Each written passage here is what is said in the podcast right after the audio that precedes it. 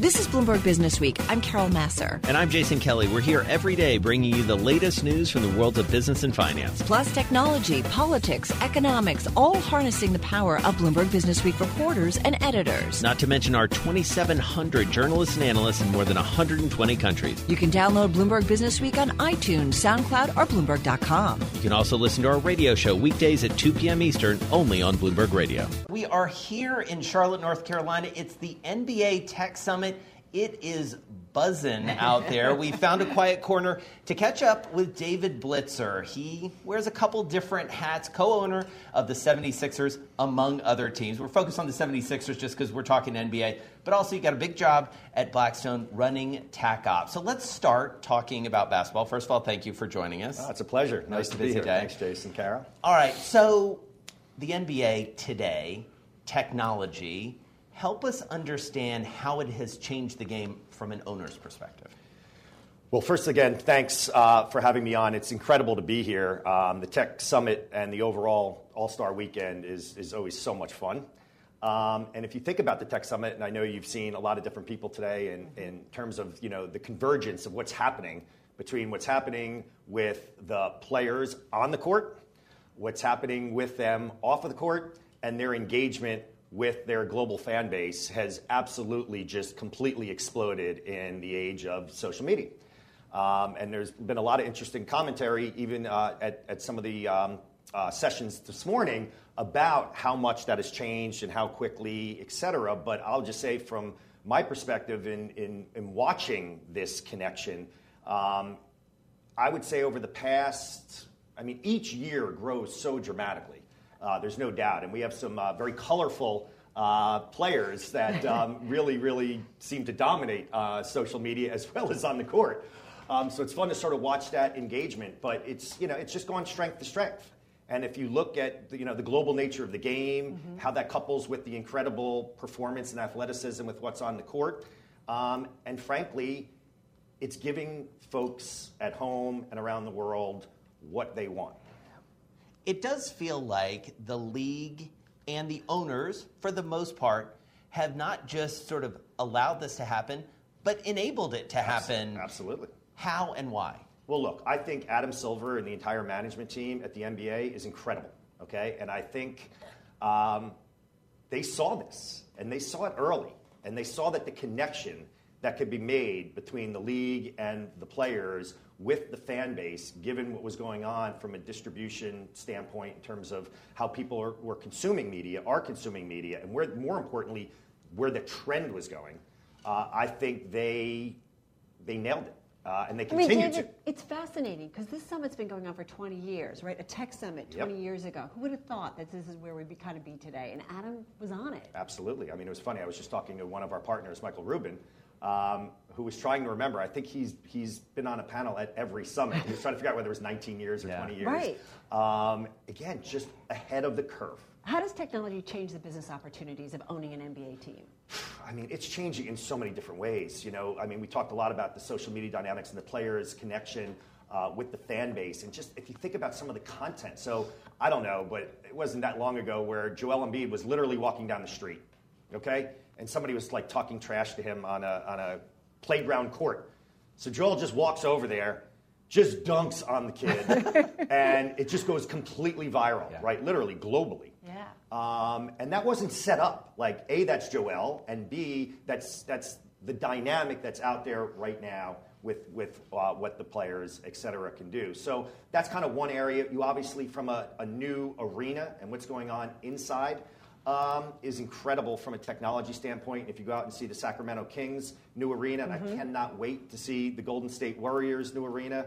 Um, the technology and the systems that are going in and the engagement that they will have again with the fan base is uh, is incredible. So I mean, we're seeing technology change just about everything that we do. I'm talking much more broadly, right? And then we kind of bring it into you know the sports scene and particularly here in the NBA. It's great. Well, and it's also opened up the rest of the world. Exactly.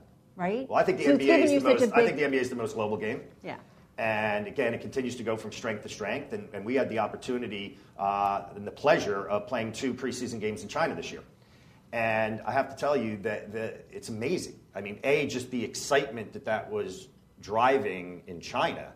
Um, I mean, walking out of our hotel and the people that were around and in the arenas Yeah. and just the numbers, because the sheer numbers are so massive. But to think about the ability to connect with that fan in northern China from the court in Philadelphia or Boston or pick your, you know, pick your arena, you know, it's amazing. Yeah. So the players have gotten big. Uh, In every way. exactly. Sometimes it feels like maybe bigger than their teams. It feels like the only analog out there, and this is one you're familiar with because your group also owns a soccer team, Crystal Yes. Palace. Uh, do players get too big ultimately for their teams? How much do you worry about that in this day and age? I really, I really don't. Um, the reality is, is absolutely the players are building their personal brands, and, and, and there was an interesting discussion on that today, actually. Um, and I think what the players are able to do, partly it's about building their brands and being able to engage with that fan base, um, and part of it is, in my opinion, being able to talk to the world about things that are really important to them, and it goes well beyond the sport. Okay, so you know things of a charitable nature and things that relate to you know causes that they're incredibly focused on, and the ability for the fans, um, and forget just basketball fans. I just mean you know to engage and understand. Like Magic Johnson was talking a little bit about what it's like today as a player Yeah. versus when he was growing up. And I was a huge Magic Johnson fan. I tried to learn everything I could about Magic Johnson, and the amount of information that I had in the 80s on Magic Johnson versus the amount of information I have today on LeBron James is, is radically different, right? And so people's ability to really understand the player and what's important to them off the court as much as on the court, I think is really amazing. All right, uh, we got to We got to talk markets. We back got to talk a little Blackstone, Blackstone. little markets. Sure. It is your day job, uh, after all. Day and night job. Steve Schwarzman and Jon Gray, you know, they do they they do pay you to do this. Uh, what do you look at from a market perspective? What do you see out there? And I'm especially interested in what you see in Europe because you worked there for a while. Yeah. Let's talk about Brexit just for a second. Sure. Are you a buyer in uh, in the UK and Europe right now? Um, well, look, A, we have significant investments in, in the UK, and we're very comfortable with the businesses that we're, we're invested in the UK. I don't think any of us know what's going to happen. So, Yeah. I mean, I don't know, pull up some odds, and uh, But there are everybody's got a slightly different view. there, right? That present an yeah, opportunity. Not quite yet. No. I, I, I actually think that, that things will work themselves through. I do. And I think the UK is very resilient. It's a great market, uh, economy, et cetera. But it's bumpy, okay? And there are going to be times where I think, from a, just a valuation standpoint, um, where you might be wanting to jump in in different asset classes or industries relative to uh, them having traded down uh, quite dramatically. I don't feel like that's necessarily the case right now. Things Okay. are down a bit, um, but not dramatically. And um, so we're, we're looking closely. You are looking closely. What Absolutely. about where are we in the United States? I think we're all trying to We're figure great, well, I think economically, from a macro perspective, I think we're in a very good place. I think the reality is we continue to see strong growth. out. Um, I think you know we can all debate exactly on interest rates, but things feel you know quite uh, quite calm right now in terms of that cost of capital um, and policy from that standpoint. And we see earnings growth across all of our companies. They're doing very well. One of the things that we spend a lot of time thinking about um, really are a looking around corners, like what aren't we seeing, right? That can that can come up. We spend a lot of time thinking about inflation um, and wage growth, and you know the ability to have pricing power in a variety of different businesses and a there. variety of different industries. David, inflation becoming more of a problem? Correct. Yeah. Correct. Do you Because guys- yeah, go ahead. If you think about uh, the fourth quarter of last year, as rates were starting to move up, and what the effects that might have as it relates to inflation, that effect on a variety of industries broadly, and then obviously specific companies, is, is something we spend a lot of time thinking about. So running Tac Ops, you, the world is kind of your oyster. I mean, this is like the coolest job in investing in many people's fun. mind because you have all you have this huge arsenal that, that you can put to work, more patient capital. Give us an idea of where some semblance of a majority of that capital is going at this point. What sorts of opportunities are out there? Because you can be, as the name says, tactical. And Right. are there a lot right now?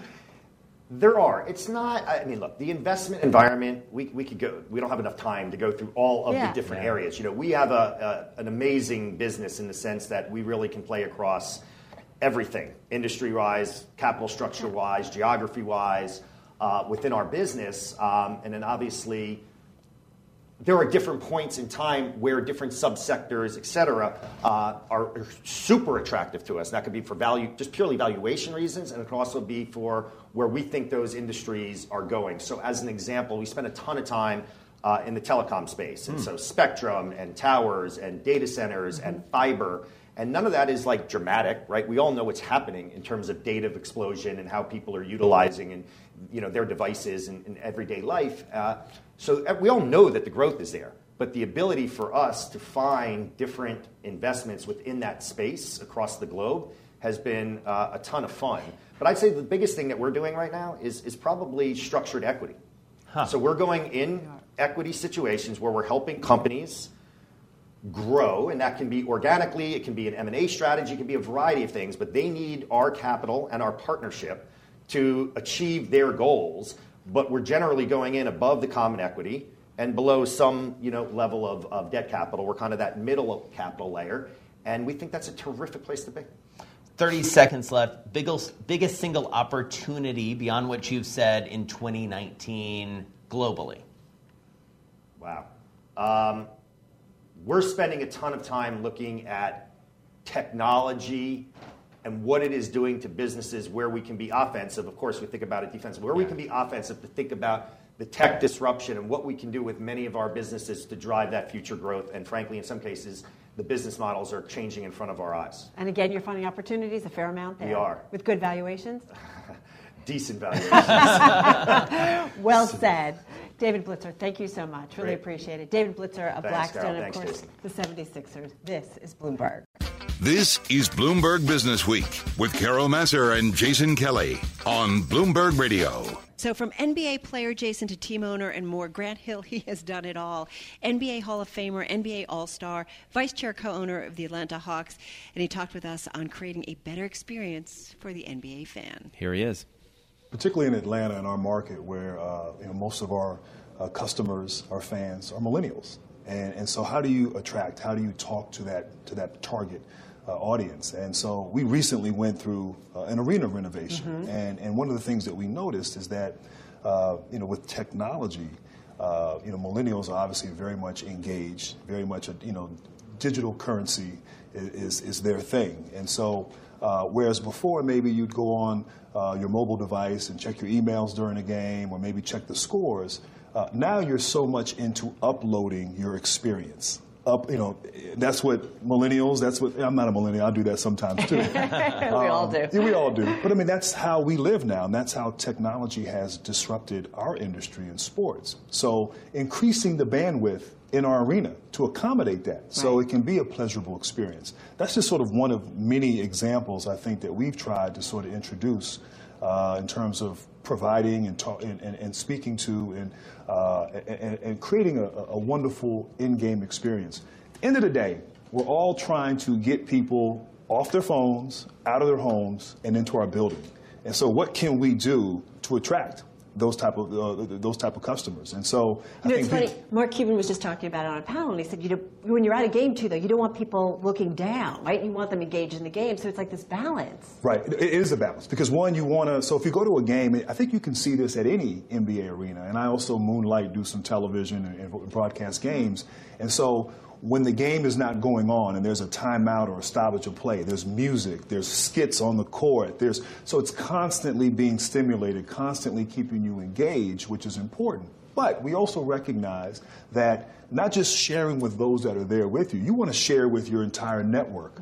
So you're going to be on Instagram, you're going to be on Snapchat, you're going to be, uh, you know, to all your friends, whether that's 20 or 20,000.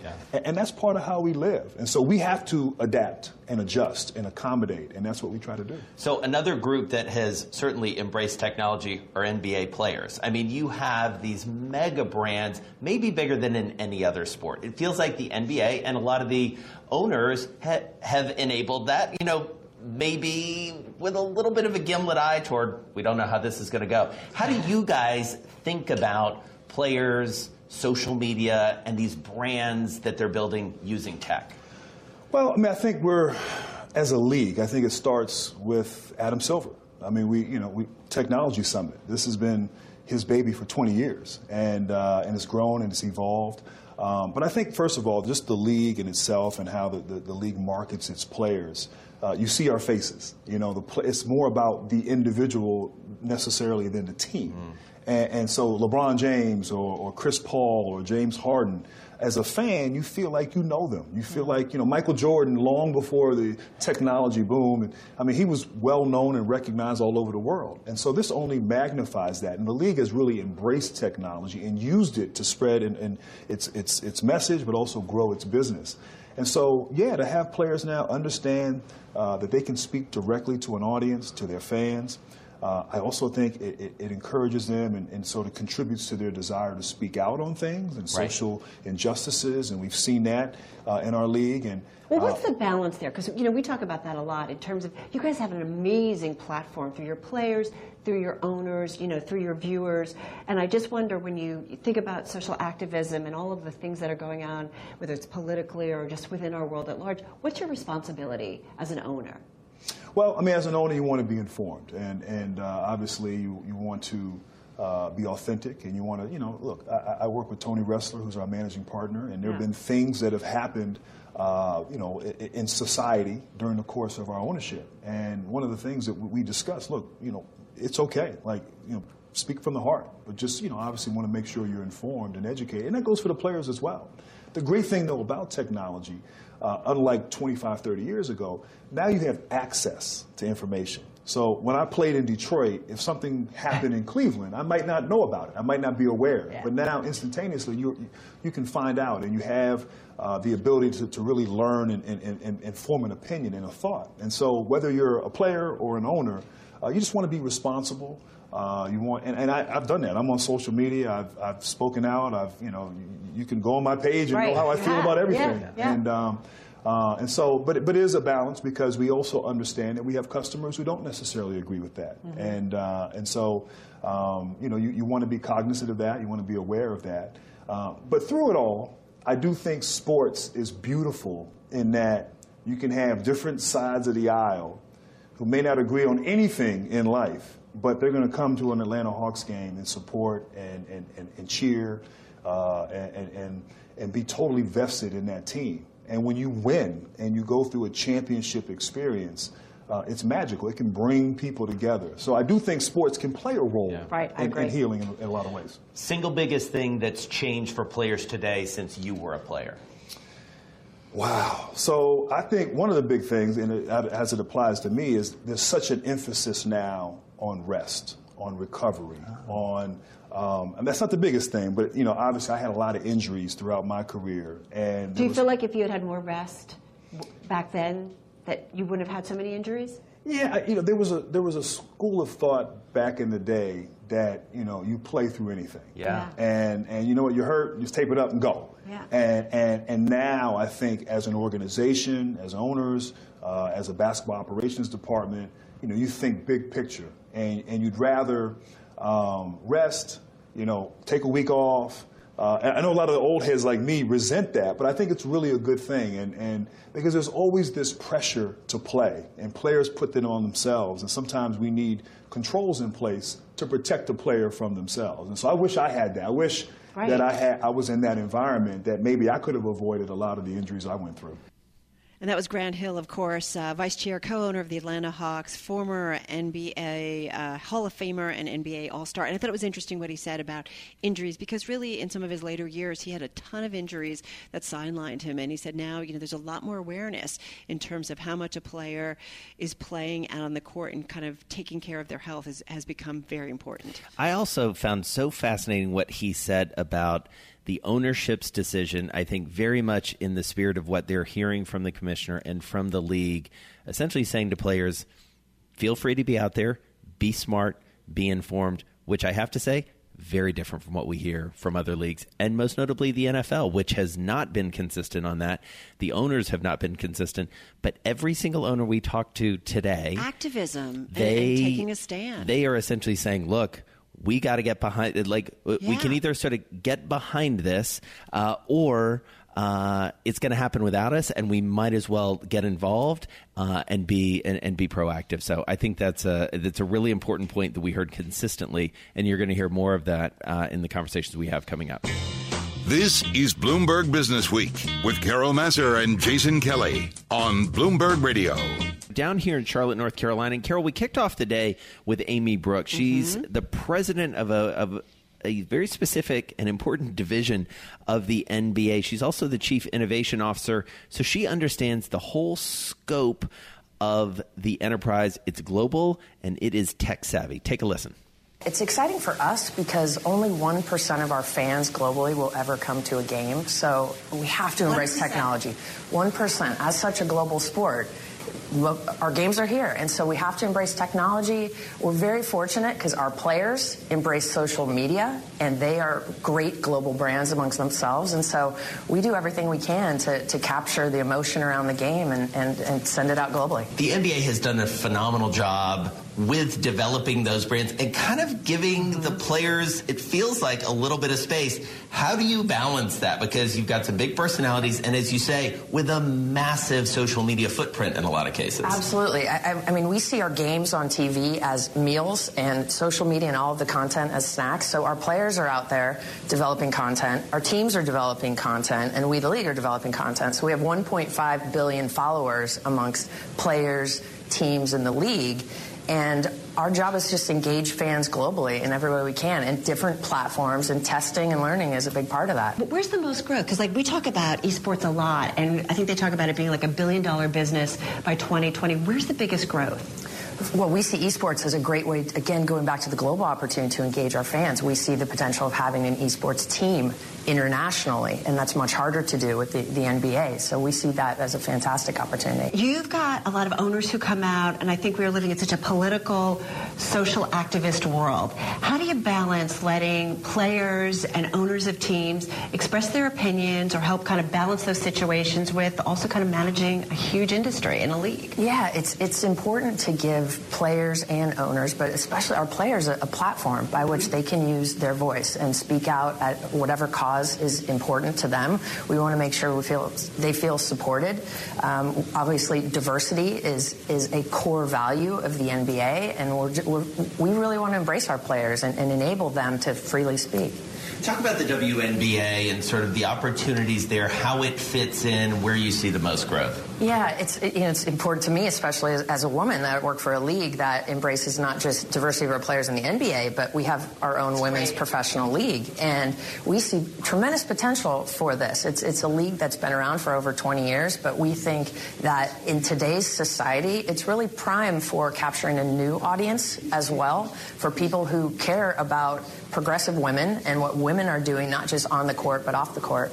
What are the other different methods that you guys are embracing in terms of getting the brands out there? And I think about, was it a couple years, started doing kind of sponsor logos yes. uh, on um, uniforms? And so, like, where does this all go? Yeah, so we, we call it the Jersey Patch, and yeah. we launched this for the first time last season. We now have 29 teams that have a partner on their jersey, and we've been tremendously pleased with this program because we didn't know who was going to come, how this is going to work, and we now have two thirds of these partners are brand new to the NBA. We have some fantastic fantastic brands like Disney, GE, Harley Davidson, and also endemic brands to that team in that city. Most of these companies are based locally in those markets, but they're global brands.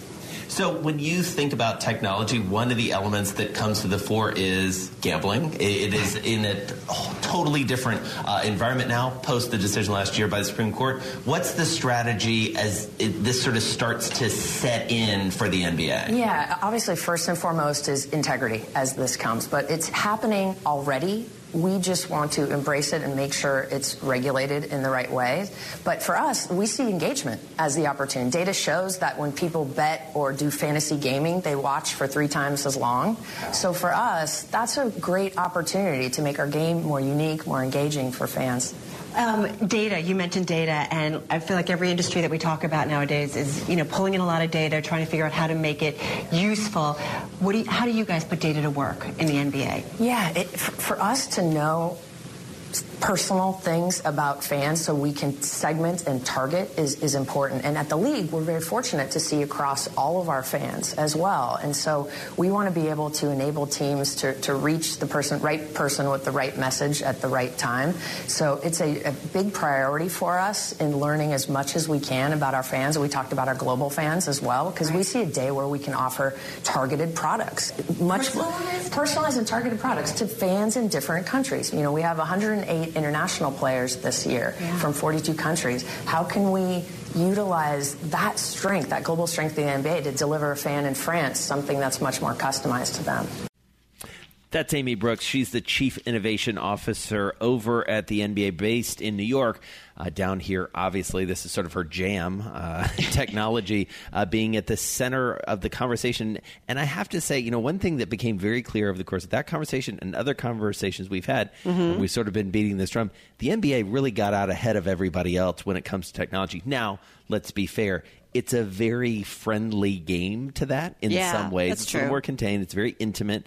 Uh, you know, the arenas are such that you can probably build them out in a little bit more of a, of a tech friendly way. You're not talking about these, you know, 70,000 seat behemoths that house the, the NFL games, but um, some very smart stuff. Right. And it's interesting, though, when we talk about, you know, consumers overall, there's so much competing for their time, but the NBA seems to be doing well, growing their audiences. And I thought, in terms of growing their audiences, they think of this sport it's global, right? And they're they're playing games overseas, and they're they're growing uh, the folks that are you know tracking the games. We also didn't get into this, but I certainly would uh, peg Amy Brooks as one to watch. You know, mm-hmm. former player, mm-hmm. uh, so cool. walk on, I believe, at Stanford. Went to Stanford Business School. She was a walk on at Stanford. Uh, she has been a powerhouse uh, at the NBA. So you wonder, um, you know, maybe she's a contender for the top job post Adam Silver. You wonder if she goes goes on to do something else. She, of course, made no indication of that. This is purely something my speculation. Us, no, purely my speculation uh, that you know this this sort of experience is, is really interesting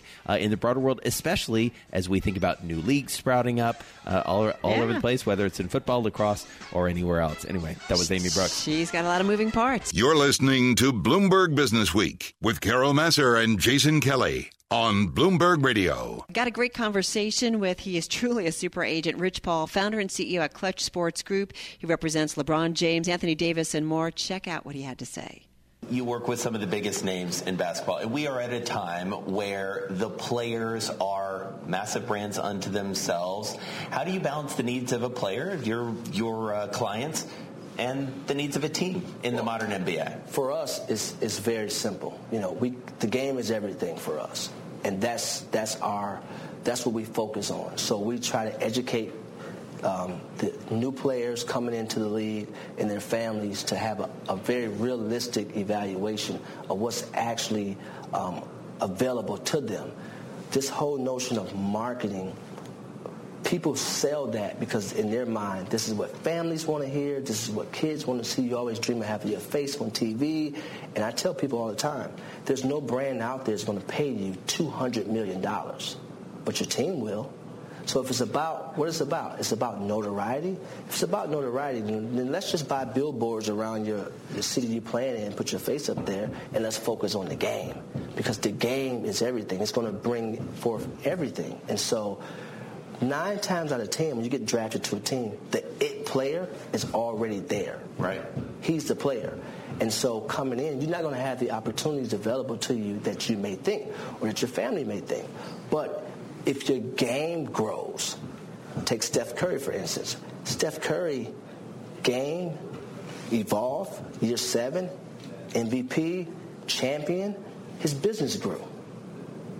That's how that works, you know. Um, everybody can't be LeBron coming in in a time where he had a $100 million contract to start and he had deals to start. But that's timing. Think of where the game of basketball was at then. Think about the, the guys that the game of basketball lost. He was his new guy. Social media hurts opportunities because everyone's a personality today. So I just saw Jalen Rose and Stephen A. Smith on a McDonald's commercial. Well, 10 years ago, that's an athlete. But now the brands aren't necessarily spending the money on the athlete because they didn't. They don't need to align with someone who's going to be on TV. Person, Everyone's on TV. Right. The smartphone is the new TV. right? So the, the three-year partnership of yesterday has became six tweets, two stories on Instagram today. That's a six-month deal. so, Rich, but for somebody like LeBron, right, who is so established, who's put his heart and soul and time into the game, right? I mean, what are the conversations you have with him, though, about his brand? And then how do you play it in this kind of evolved environment? Well, with, with LeBron, since we've been young, very young men at a very young age, we've always thought about doing partnerships that align with who he was. You never wanted to get out of that. And if you watch any commercial, um, most brands that he had partnerships with, you know, was genuine to who he was as a person, what he actually believed in. And every commercial that we did, you know, it normally told some type of story, his story, or there was a message, his message, and it was always true to him. Whether it was Samsung, whether it was Nike, whether it was, you know, Sprite, right. you know, You've never seen him do something. And even today, I can't get LeBron off his couch for money. Money doesn't move him today. You know, and, and people, when you say that, people be like, really? Because you got to think, people say, oh, you have LeBron, uh, you know, how you going to have time to get a deal for me? I'm like, wait a minute, I can't get, LeBron's not moving. Today, time with his family is much more important than being, because one, one thing you don't understand, when you have partnerships, they don't want days in your season. They can't get them. They want days in your summer. So the more partnerships you have, the less days in your summer that you have. And people don't understand that. So when LeBron does move, people notice. And you and I were talking before we came on. Anytime he goes anywhere, people notice. He's at the Duke Virginia game. You're at the Duke Virginia game. And all of a sudden it becomes about we're recruiting Zion. We're there for Zion. What's the real story about what happens next in, in terms of pros and college? And I think that's good for TV. But the reality is, just love the game. You know, no one talked about when we flew from Cleveland to Detroit and Steph Curry was playing at Davidson. Nobody cared. Why? I wasn't an agent. I wasn't in the position I'm in. Obviously, he wasn't playing in LA. Um, you know, we're there to see a game. The University of uh, Virginia, uh, its president and, and, Tony Bennett took care of us.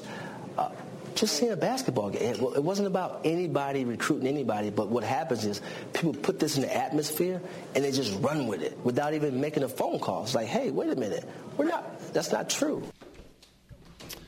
And that was Rich Paul, really one of my favorite conversations of the day, Carol, in part because, as we said, he is in the middle of so much. He obviously also represents, as I believe you mentioned earlier, Anthony Davis. And so he uh, told us a little bit about, you didn't hear that part, but told us about the fact that basically, you know, Anthony Davis was just like putting it out there. Right, right. Saying what he wants to do. Right. But let me tell you, you watch ESPN, you read any of the sports pages, you listen to the, the I podcast. It. I mean, there's so much controversy, right, Yeah. over the handling of, you know, what was, I think, expected to be a move, and it didn't quite play out that way. But if there's one thing we know, Rich Paul is in the middle of all of it, and given his relationship with LeBron James and It's some of the players he represents, including John Wall, uh, who is who plays for one of our guests coming up. That's Ted Leonsis. Uh, Rich Paul in the middle of everything. You're listening to Bloomberg Business Week with Carol Massar and Jason Kelly on Bloomberg Radio. Carol, another guy who is very much in the center of it all, Ted Leonsis, chairman and CEO at Monumental Sports and Entertainment. And what that means is he essentially owns sports in Washington, He wears a lot of hats. He does indeed. And a big investor. We talked to him about owning a team, but also where he's putting his money, where the game is going. Listen in. We're leaders in esports. Um, I've been make, personally uh, been making huge investments in esports. I own Team Liquid with Peter Guber, owns the Golden State How Warriors. big is that market going to be? We see numbers of about a billion in 2020. How how big do you It is think? going to superset um, all of the leagues in terms of engagement because it started globally. It didn't start in North America or Canada. It's uh, it's something that started globally, and it's free to get started. I, I made an investment in Epic and and Fortnite, and it's the ultimate. It's the perfect communal game, right? And and it's kids getting together and playing a game to survive on on the island and they're talking with their friends, and it's become a platform. Did that become bigger than you thought it was? I mean, that has become a juggernaut. Did you anticipate it to be this big, Fortnite? Yeah. Touche. What is Done. it? But what is it about Fortnite? Because I mean, it really has. I think it caught a lot of people off guard. Not you, apparently, but it really came out of nowhere to a lot of people.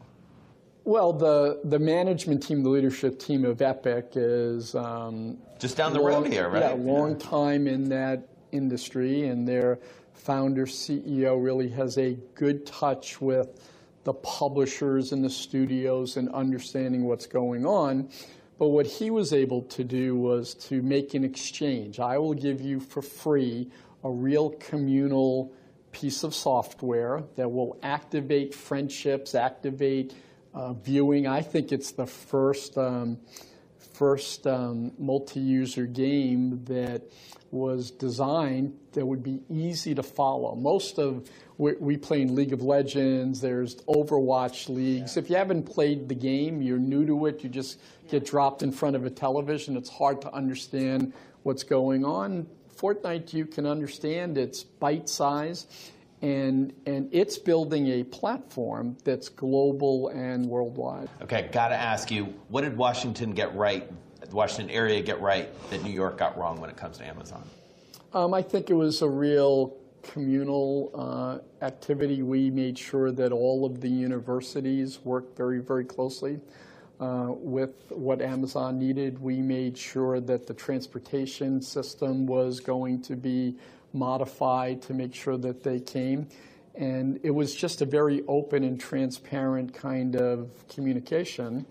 And I don't know what's happened in New York, uh, but I do know that we're thrilled that Amazon is coming, and we'll keep the lights on for them and work very, very closely with them. One last question. You mentioned uh, some of the investments you've made. What are what what are the things you're investing in? What are the technology and trends that you find interesting that are going to be kind of front and center for all of us in I don't know three, five, ten years? Um, well, new food. We, we're surprisingly making lots of investments. There's a company called Sweetgreen that really is kind of, let's say, the McDonald's, but for this generation.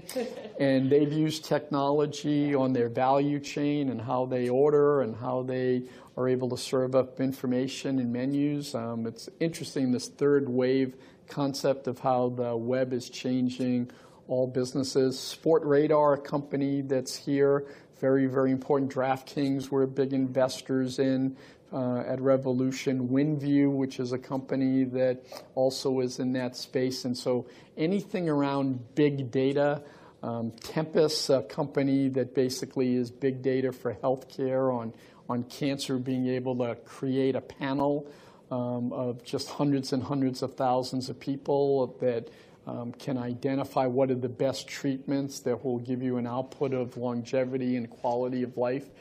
And so it's the, it's the greatest time to be alive right now.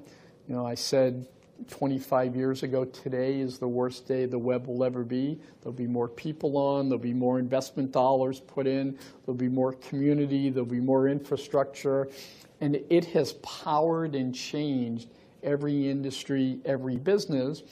And all of the good that it's doing, unfortunately, sometimes gets drowned out by that small, loud uh, voice. And, Will that small, loud ruin it? No, I, I, think that most of the big companies understand that they need more regulation, that they've become too big, and that, that's fair. Uh, they certainly are creating jobs, they're paying taxes, and, but regulation for many of these companies is the right thing. Um, the Uber, Uber really needed to be tamed, if you will, and become part of the transportation infrastructure of the country. Drones are becoming more and more important. Well, they're going to work with the government. They're not going to be able to fly over airports and over the. There's no industry where partnership and policy and technology come together, and all policy, all roads either lead to your state house or to the White House. And I'm hoping that we become more and more thoughtful on this intersection of the web and all these other industries. And, you know, I implore the media to talk about some of the good things that are being driven by technology and not just what's happening on Twitter, right? Because Twitter's not the real world, but it's so real time. It's such a, a drug for the masses to be able to see so and so said this, and let's talk about that in stream of consciousness. Um, there's a lot of great work that's going on that will enhance our our lives, enhance um, the educational system, level the playing field for young people through education. And, and I tend to be an optimist, and I think most business leaders want to have a social responsibility to do the right thing. That's Ted Leonsis. He is the king of all sports in Washington, D.C. He's got his hands in Carol a bunch Massar. of stuff, right? right? We're going to have our full conversation uh, with him. It went on a lot longer because we couldn't stop talking to him. Yeah. You can hear that uh, next week on our Bloomberg Including Extra his investments, podcast. right? Really cool yeah. stuff. In terms really of- interesting stuff. And, you know, he gave, even gave a shout out to our uh, mutual alma mater, Georgetown. I'm hoping that uh, he can help uh, goose the results there for the, that basketball team as well. They play in his arena. He should have some influence over there, and he's alum after an alum after all.